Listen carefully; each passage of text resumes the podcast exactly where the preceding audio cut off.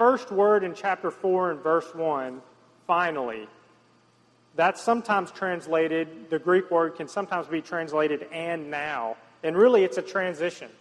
Paul's shifting from narrative to exhortation. So he's going from giving us the backstory in the first three chapters, he's given us the backstory of the Thessalonian church.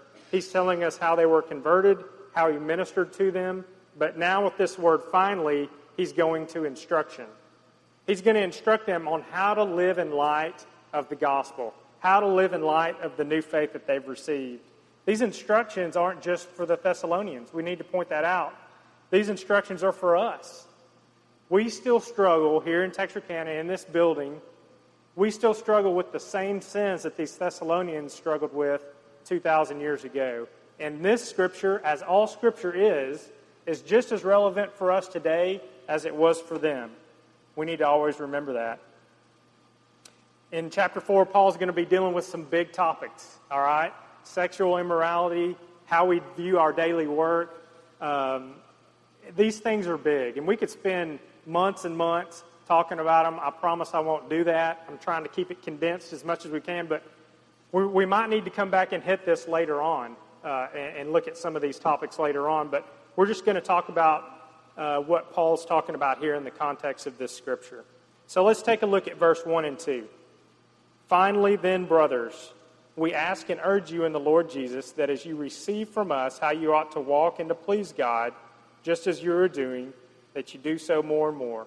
For you know what instructions we gave you through the Lord Jesus. So here in verse 1, we see that Paul's beginning to exhort them, he's beginning to instruct them He's using these words, which are translated ask and urge. Now, these were forceful words. In the Greek, they were often used in military commands. So, what he's pointing to, he's, not, he's saying that these things aren't optional. It's not multiple choice. I'm sure maybe you've heard the, the comment that the Ten Commandments aren't multiple choice. That's what Paul's saying. He's saying these are commands, these are instructions, these aren't optional things. Paul also points out here that these instructions are given with the authority of the Lord Jesus. His teaching has the authority of Christ behind it. These aren't Paul's commands, they're Christ's commands. The function of these instructions we see here in verse, verse 1 is that we live in order to please God. What does that mean? I think that's something we really need to spend a little bit of time on because that can be a difficult thing for us to think about. I think it's really easy for us to confuse pleasing God with appeasing God. Okay, appeasing God would say that we can do enough good works to earn favor in God's eyes. Paul's not saying this at all. Paul understood that we were sinners under the wrath of a perfect and holy God, and that that perfect and holy God cannot accept, a, can accept our sin. He would cease to be perfect and holy if he did. Paul understood that, and he expressed in his letter to the Romans that we all fall short of the glory of God, but that while we were yet sinners, Christ died for us. You see, we're hopeless apart from the work of Christ, and Paul knows that. He knows that no amount of good works can earn our salvation. So, Paul's not pointing to appeasement here when he talks about pleasing God. What he is saying is that the proper response to God's grace and mercy, when we think about what God's done for us through Christ, the proper response is going to be thankfulness. It's going to be love. It's going to be gratitude. And when you truly love someone, when you truly are thankful for what they've done for you, you're going to want to please them. You're going to want to serve them. And Paul is urging us to serve our master not out of drudgery, but out of gratitude. So, what does our culture say about pleasing God? Basically, our culture says the opposite. Our culture in America and much of the West, and really throughout the world, says, please yourself. It says, the chief aim in life is, for, is to seek comfort, it's to seek happiness, it's to seek pleasure. It beckons us to come and play and enjoy this life at all cost, no matter what. But what Paul is pointing to in verse 1 and 2 is really a different way of life. It's a countercultural way of life. Christianity is a countercultural religion. We don't always think of it that way, especially in the Bible Belt, but we should be going against the culture. He's telling us that we seek to please God through service, and that should be the trajectory of our lives. The Great Confession says the chief end of man is to glorify God and enjoy Him forever. And that doesn't mean that we're forbidden from enjoying the good things in this life. There's a lot of things in this life that I, that I enjoy and love, and, but these can't be the aim of my life. The, we have to see them in the proper context, which they're gifts from a gracious God. So the pleasures of this world are not our chief aim. That's not what we're shooting for. What we're shooting for is God. So in verse 1, Paul points out that pleasing God also is not our, a destination that we're going to arrive at in this life. This is something that we're going to do more and more as we grow in faith through the Holy Spirit's work in our lives. So in verse 1 and 2, Paul's pointing out that we strive to please God. He's pointing out that this should be the trajectory of our lives. This is what we're living our lives for. In verse 3 through 8, he points uh, to one way in which we can do that. So let's take a look there. Starting in verse 3. For this is the will of God, your sanctification, that you abstain from sexual immorality, that each one of you know how to control his own body in holiness and honor, not in the passion of lust like the Gentiles who do not know God that no one transgress and wrong his brother in this matter, because the Lord is an avenger in all these things, as we told you beforehand and solemnly warned you. For God has not called us for impurity, but in holiness. Therefore, whoever disregards this disregards not man, but God, who gives his Holy Spirit to you.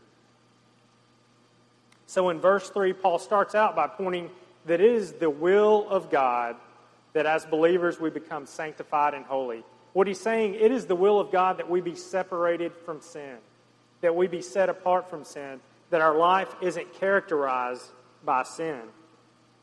He goes on to say that we begin to do this. One way in which we can do this is by abstaining from sexual immorality. How many families do you know have been ruined by this sin? How many children have been orphaned or abandoned? How many ministries in the church have been destroyed I mean, it's a mind boggling thing. I'm sure many of you in here have dealt with this in your life. I know it's an extremely difficult thing to deal with, but it, it's a destructive sin, a very destructive sin. In 1 Peter, Satan is described as a lion prowling around seeking someone to devour. And he so often uses this type of sin to devour us. He uses it all the time, especially with men and especially with leaders in the church. The enemy is subtle. This sin is a very subtle sin. We usually don't wake up one day and say, I'm going to have an affair. It usually begins with a slow drift. You know, it's a drift into a little bit of lust in our minds. It leads to some flirtation, and then eventually it creeps into pornography, and then before you know it, it creeps into action. I think we also have to say that Christ isn't simply concerned with our actions in this matter or any matter. He's concerned with our heart and he knows that this sin ultimately comes from our heart. And that's why on the Sermon on the Mount, he compares looking with lustful intent with adultery. He puts them on an even scale. You know, we, in our culture, if you listen to the radio or just being around people, we hear people all the time express shock at how bad our world has gotten in this, in this matter. And it really has gotten bad. It's, I mean, it's, it's depraved and it's getting worse. But I think we need to realize that this isn't a new thing.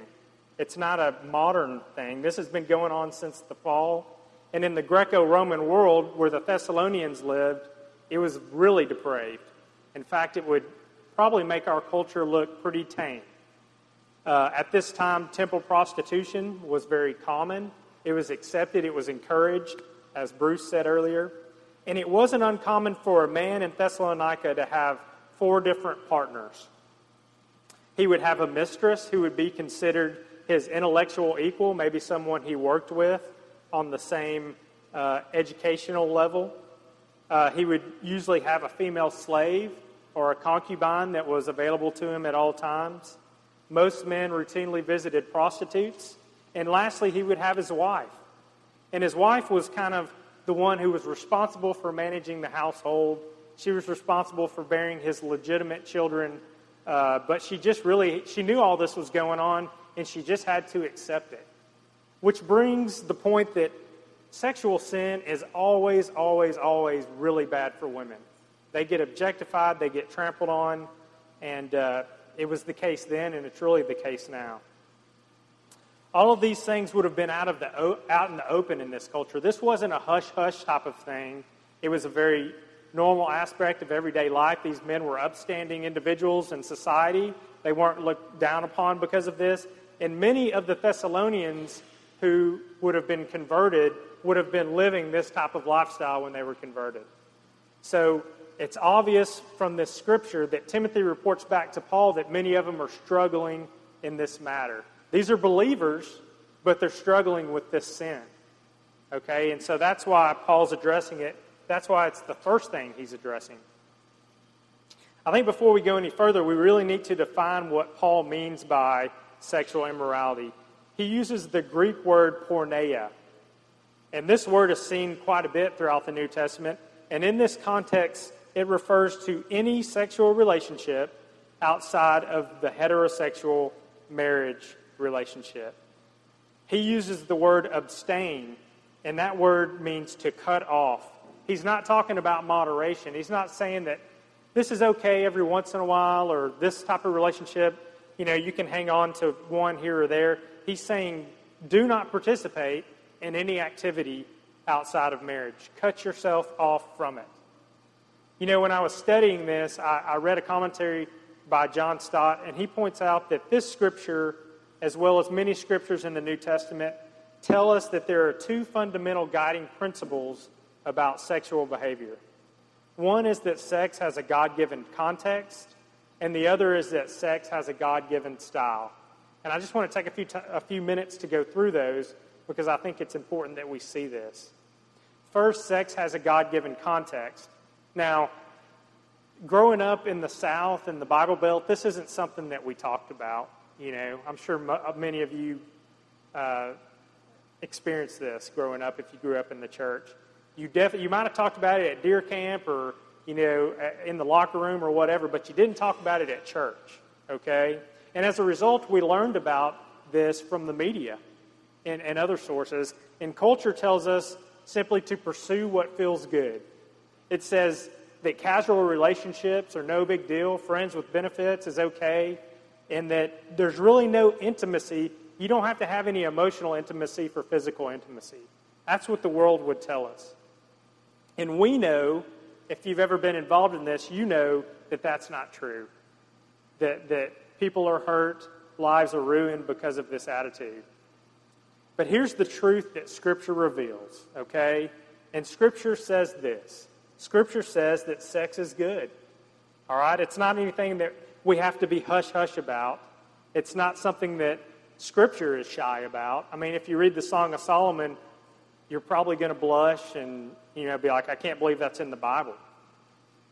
But but Scripture says that it is a gift. It's to be enjoyed. It's from a good Creator, but it has to be enjoyed in the proper context. And God has designed a proper context for that, and that's heterosexual marriage. So, in summary, it's good, it's to be enjoyed, but there's a context, and that's marriage, and that's cut and dry, okay? So, the second thing that John Stott points out is that sex has a God given style, and that style is honor and holiness. And I think we just need to talk about this just a little bit for those in here who aren't married, okay? Not everyone will be called to marriage. Not every believer will be called to marriage, and Paul actually says that there's a lot of benefits to singleness, okay? So that's a gift. But many of us are called to marriage and will be called to marriage. If you're not married, just listen real quick. Please don't marry out of lust, okay? Don't marry out of infatuation because that's why we have so many problems in marriages today. The Bible calls us to seek a spouse with whom we are evenly yoked, okay? And that would be someone, if you're a believer, that shares a common faith in Jesus Christ. Not someone who just confesses it with their mouth, someone who's living it. Okay? And it has to be someone that you respect. Someone that you respect intellectually, someone you respect emotionally, someone that you can honor. We marry for intimacy, We marry to selflessly give ourselves to another person. That does include the physical, but it includes a whole lot more than that. So much of this type of immorality really is just cheating, and men are really bad about this. People want to give their bodies without giving their selfless love. And this happens outside of marriage all the time, but it also can happen within marriage as well, and we need to be aware of this. Marriage just isn't a license for legalized lust. It's not about taking advantage of our spouse. And men struggle with this. I mean, I struggle with this. We want the physical, but we don't want the intimacy. Jeffrey Black, he's a Christian counselor. He deals with these issues often. He's seen a lot of uh, marriages uh, that are in bad shape because of this, and he says this. He says, The desire for sex in a relationship that otherwise lacks intimacy is one of the most common complaints in marriage. A husband comes looking for affection while the wife complains that he never talks, he doesn't listen, and he spends his downtime in front of the TV. But he always seems to come alive when we go to bed, she quotes. She notes, Sometimes he, she will consent to sex, but then gives in to resentment. If this husband thinks that snuggling in bed will draw his wife close to him, he's making a critical mistake. It may impact him positively, but it won't produce the communion that his wife so longs for and that God prescribes for marriage. God always says that sexuality is supposed to be an expression of a communion that already exists. So, this self centered outlook can ruin a marriage. And it's also probably why we have such a problem with pornography in the church today. It's not just people outside the church. There's a massive percentage when they do these studies, something like 40, 50% of men in evangelical churches are uh, viewing this. But it's a totally selfish thing. It's just you and a computer screen. There's no intimacy required, it's cheating. And as Paul points out in verse 4 and 5, it's not controlling yourself in holiness and honor. It is simply lusting as the pagans do. This type of behavior is not for us. Christ called us to be selfless servants in all aspects of our lives. That includes the bedroom, and that means we need to be available to each other in marriage, both physically and emotionally. Marriage isn't just about our own happiness. It's not like the Disney fairy tale. It's, it's about learning to serve another person. It's about learning to glorify God through that service, through that relationship with our spouse. But here's the thing I think that if we learn to serve each other that way, even if it's half the time, we're going to have an amazing marriage.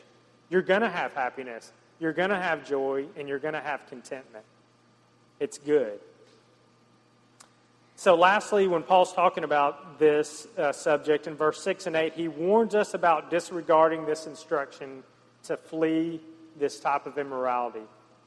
Paul points out that the Lord is the avenger in all these things, and to disregard this instruction is not disregarding man's instruction, but God's command. So, that's a warning for us that we have to heed.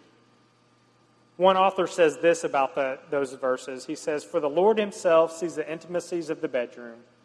He hates every kind of human exploitation, including what is sometimes called sexploitation. There may be no redress for such behavior in a human law court, but there will be at the bar of God. And he himself will avenge it because he did not call us to be impure, but to live a holy life. So if you're a believer and you're struggling with these issues, Scripture calls on you to flee from it. Do everything in your power to resist it. Be practical about it. If it's a relationship outside of your marriage, cut it off. If it's your computer, block the bad sites. If it's DirecTV, block the bad stuff. You know, Billy Graham, when he traveled to a hotel room, and he traveled all the time, he would have his staff or, or he would go to the front desk and have all the bad channels blocked, okay? And he did that because, not out of like legalism, I think he did that because he was a man and he was a sinful man and he knew that and he didn't need that temptation there. He also never traveled with another female alone other than his wife. But here's the thing other than practical things, this is what we need the most. We need God's Word continually at work in our lives. We need the Holy Spirit at work in our lives. We also need people who will walk with us, who will pray with us, who will pray for us, who will be examples to us. And there's many in that church who can be that for you if you're struggling. So don't suffer alone. Jeffrey Black, the, the counselor, again sums it up really well when he talks about dealing with people who are caught up in this pattern of immorality. He says this He says, Their desire is for a quick solution. But what we need is God's sanctifying word continually at work in our lives. And I think this applies to all sin in our lives. But when God's word has not been steadily at work in people, they will discover in a crisis that they're not equipped to deal with their sin. They hope to find a solution that bypasses that ongoing work of the Spirit through the Word. In essence, they say, Quick, I need a little bit of God. I'm really in trouble here. As a friend, as a discipler or a counselor, you can't give people something that God slowly perfects day by day. However, you can offer them biblical guidance. You can offer them your prayers. You can offer support as a member of the body of Christ. But what they really need is the wisdom of Christ that changes hearts, which comes when God applies the word to their lives and, res- and they respond in faith and obedience. So if you're trapped in this sin or any sin, the answer is Christ. The answer for you is to respond in faith and obedience, to spend time in His Word daily, to let Him transform your life. Only He can pay for your sin. You can't pay for it. Only He can take the guilt and shame away. Let's move on to verse 9 here. Now, concerning brotherly love, you have no need for anyone to write to you, for you yourselves have been taught by God to love one another, for that indeed is what you are doing to all the brothers throughout Macedonia. But we urge you, brothers, to do this more and more. You know, last week I talked about how at the conclusion of chapter 3, Paul's praying this prayer to the Thessalonians that they increase in love for one another.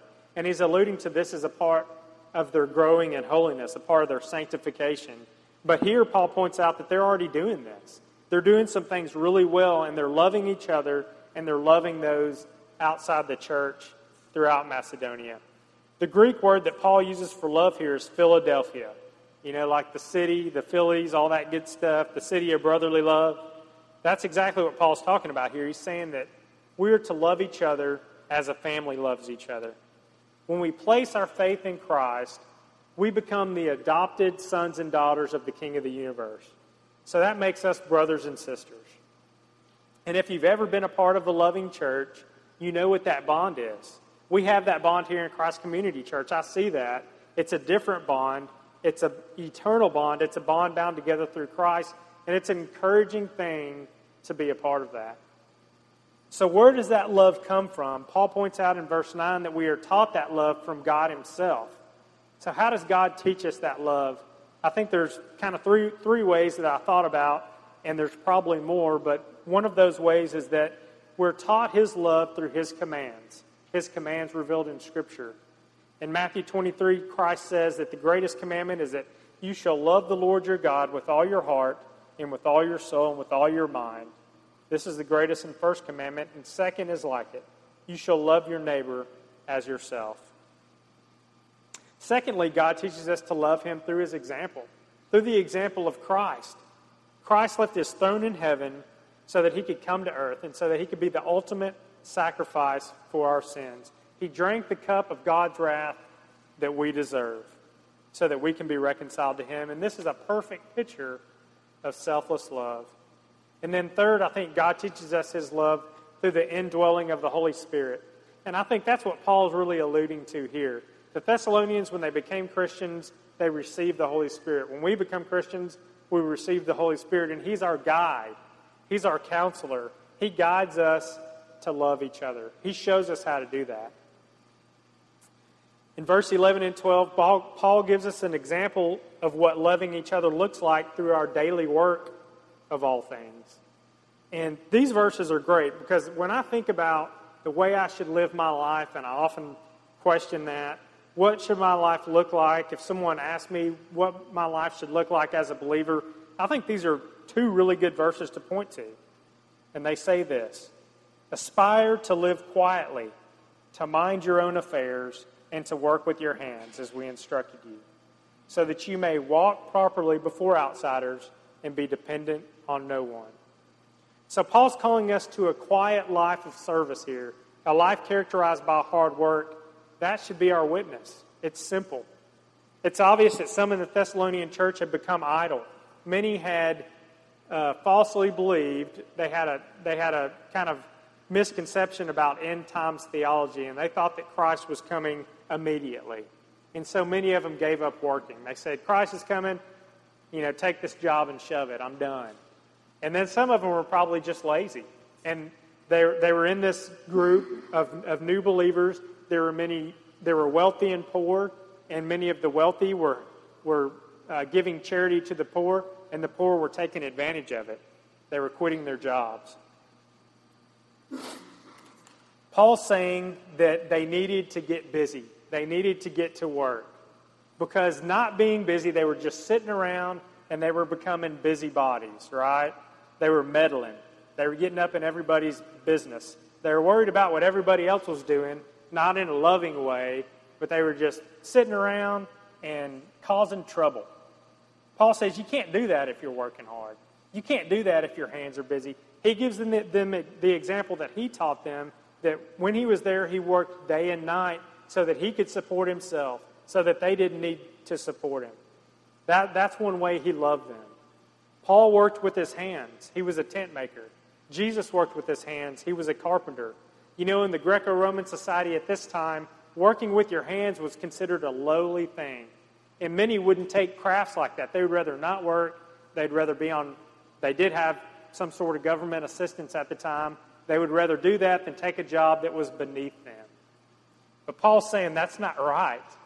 Christianity celebrates an honest living, it celebrates hard work, it celebrates providing for your family and being able to provide for others. And at the same time, we do understand that there are people who cannot earn a living.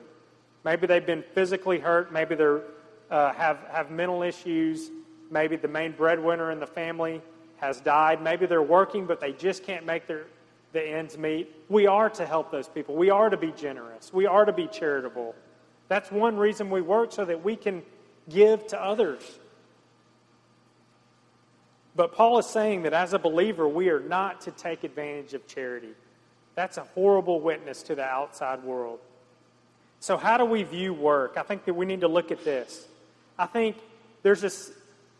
Sometimes, you know, I've, I've worked in a lot of different places in the military and other things like that, uh, road construction and all these things. And so you know, sometimes you get somebody and they're really vocal about their faith, but they are a horrible employee. And that is a huge turnoff to me. It always has been just a, man, it's a bad witness. I think we are called to be excellent at our work. I think we work, Scripture calls us to work as if we're working for Christ. And that even means if you have a really bad, evil boss, you still have to work hard for him. Okay, that means when the boss is out of town, when he's on vacation, you don't sit on the computer and play solitaire and shop on eBay and go home early. It means that you still work hard when nobody is watching. It means integrity. It means honesty. It means doing the right thing. As Christians, we need to be a witness in all aspects of our life. That includes work. We should stand out. When people look at us, they should say, man, that guy never stirs up trouble. He doesn't participate in workplace gossip. He or she doesn't slack off. They strive for excellence. They're a great employee. I don't know what I would do without them. That's how we should be seen. I believe this is the calling of our, of our lives, no matter if we think we're in the worst job we could ever be in, you know, or if we're in the job that we know that God's called us to, whatever it is, we strive for excellence. But I think one thing we really have to note here, and this is very, very important because it's, it's so easy to get caught up in, especially for men in America, and that's that our job cannot become our identity. It can't be our idol. You know, what's the first thing that somebody asks you when you meet them for the first time, other than what your name is? It's what do you do, right? And so it's so easy for that to become our identity. But that can't be the end that we're striving for. I think that means a lot of things. I think that means that when we don't get that promotion that we deserve, That means that we don't sink down into this depression and our lives aren't ruined. I think that if our business fails, despite our best efforts, that doesn't mean we consider ourselves a failure. We don't neglect our families because of our jobs. We don't neglect our faith because of our jobs. We're free to change our job if it's calling us to do unethical things, if it's calling us to work too many hours, if it's calling us to neglect our families. We're free to change jobs. Our hope is in Christ, it's not in work. And when we see work in the proper context, when we place it in the proper context of our lives, I think that's going to make us better employees, better bosses, better husbands, wives, fathers, and mothers. There's a really good example of what the way we should look at work, and it's in the movie Chariots of Fire. Have any of you guys seen that movie? It's an old school movie from the 80s, not too old school. You know, it's got the good soundtrack uh, that people always play when they're running. They're running on the beach.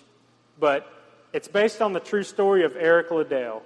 Now, Eric Liddell was a Scottish sprinter. He was an Olympian. He was kind of known as the greatest Scottish athlete. If you go to Scotland, they still know this guy and think he's a great guy. And uh, he has an amazing story. He was a very strong Christian. He was well known because he refused to run on Sundays. And his refusal to run on Sundays mean he, mean, meant that he could not run in his best event, which I think was the 110 or the 100, whatever it was then. But that was his best event. But the qualifying for the Olympics was on Sunday, and he refused to do it. Even though all the Scottish people, he was a very famous guy, and all the Scottish people were saying, please do it for national pride. Please do it. God will understand, but he refused to do it. He held strong. Later in life, after the Olympics, he would travel to China as a missionary. While he was in China, World War II broke out, and he, he had a wife and children and he sent them back to England because he knew things were about to get bad. But he refused to leave the people he was ministering to. They were eventually captured and put in a prison camp, and he died of an illness there, really as a martyr uh, for the faith. He was an amazing man, but he was also really fast, too. In the movie, there's, a, there's another character. Uh, we see a contrast between he and a guy named Harold Abrahams. Now, Harold Abrahams really wasn't a believer in, he saw work differently. He saw running differently. Eric Liddell, there's a scene in the movie where his sister is worried about him because she knows that he's been called to be a missionary. And Eric knows this too, but she's worried about that he's focused too much on running. And so she's kind of calling him out, and he's saying that, look, I'm going to go to the mission field. I know that that's what God has called me to, but first I'm going to run in the Olympics. And he has this quote. He says, I believe God made me for a purpose, but He also made me fast. And when I run, I feel His pleasure. When I run, I feel His pleasure. Now we see the contrast with Harold Abrahams. He sees life differently. In the movie, while he's preparing for the race, he's kind of getting ready to go out there, and he says this He says, I will raise my eyes and look down the corridor, four feet wide, and I have 10 lonely seconds to justify my own existence. Do you see the contrast there? Abraham is working to justify his existence. He's working to prove his worthiness. He's running out of madness. And at the end of the movie, it's showing their faces as they're running the race. Abraham's is running out of despair. He has this great look of despair on his face. He has a great fear of failure. But Eric Liddell, as he's running, He's running for the pleasure of God. And when he runs, you see a look of freedom on his face, a look of joy. He's relaxed, he's smooth. And the movie does a great job of showing this contrast. So, my whole point in that is that we need to see something. We need to see that whether it is our work, whether it's our marriage, whether it's anything we do in this life, anything we do in this world, the object of our pleasure is God. We seek to please Him in all things. And at the same time, we know that we're incapable of appeasing Him through our works. But when we turn from our sin and we place our faith in Christ, we can rest. We can rest in His righteousness, and we can then run the race of this life freely. We can run freely for His pleasure. We can strive out of thankfulness and gratitude, not some uh, perfection, not, not trying to prove our worthiness in this world. We are only made perfect in Christ. We rest in Him. And through that rest, we can be freed from all our idols. We can be freed from the, our work as our idol. We can be freed from sexual immorality as our idol and all the other things that clutter our lives. God is who we strive to please. Christ is who we put our rest in, and He is who we serve. Let's pray. Father, I just thank you for gathering us here together this morning. We just thank you that we are not perfect, but that you gave us a perfect Savior, that we can rest in Him, and that we can strive freely to seek your pleasure. That we know that our righteousness is in Him, it's not in our works. We thank you for what you've done for us. We thank you for this group. In your name we pray. Amen.